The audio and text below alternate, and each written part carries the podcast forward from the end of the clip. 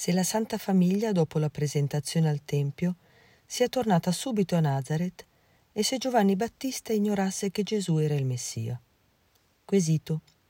Caro Padre Angelo, volevo chiarimenti in ordine ad alcuni episodi narrati dal Vangelo che non riesco a capire. Primo. Se dopo la nascita di Gesù Maria e Giuseppe non tornarono a Nazareth, ma fuggirono in Egitto, come potettero portare Gesù a Gerusalemme dopo sette giorni al Tempio a Gerusalemme?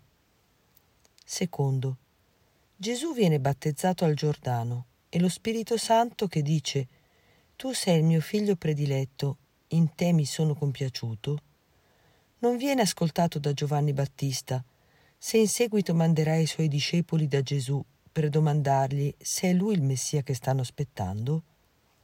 Scusi la mia ignoranza e grazie. Risposta del sacerdote. Carissima, è vero che San Luca dice che dopo la presentazione al Tempio la Sacra Famiglia è tornata a Nazareth. Ciò non esclude che nel frattempo sia successo qualcosa d'altro.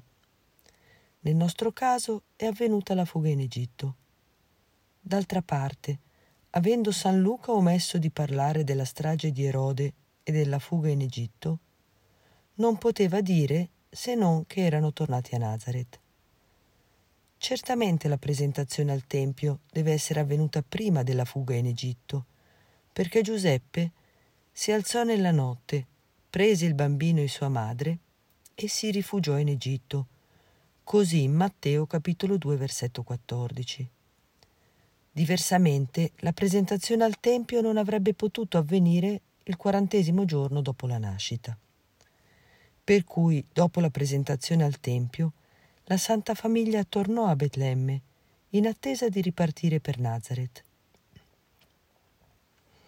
È vero che San Giovanni manda i suoi discepoli a chiedere a Gesù se sia lui colui che doveva venire, ma l'interpretazione comune dice che San Giovanni fece questo non perché dubitasse che Gesù fosse il Messia, ne era infatti più che certo, ma perché i suoi discepoli forse erano scandalizzati dal fatto che Gesù, il Messia e pertanto il liberatore promesso, lasciasse languire in prigione colui che gli aveva preparato la strada.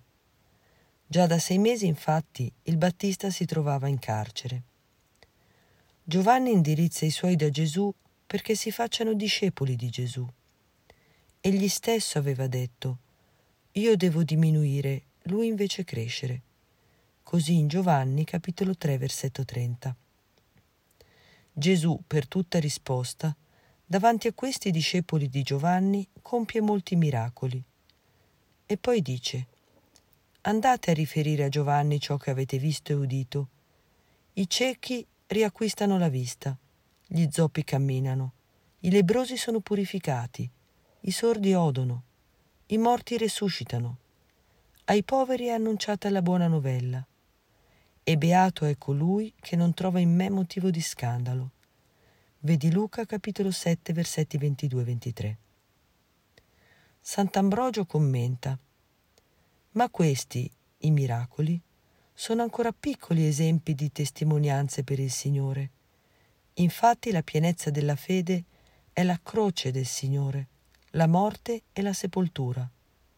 Perciò aggiunge, e beato è chiunque non si sarà scandalizzato di me. Infatti la croce può recare scandalo anche agli eletti, ma non ci può essere alcun'altra testimonianza più grande della persona divina. Infatti non ci può essere nulla che sembri così al di sopra dell'uomo che l'offrirsi totalmente per il mondo.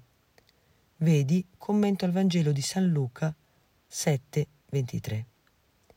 Ti benedico, ti auguro ogni bene e ti ricordo nella preghiera. Padre Angelo. PS.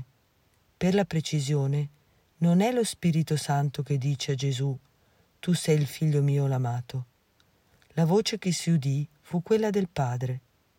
Lo si comprende perché dice a Gesù, tu sei il figlio mio.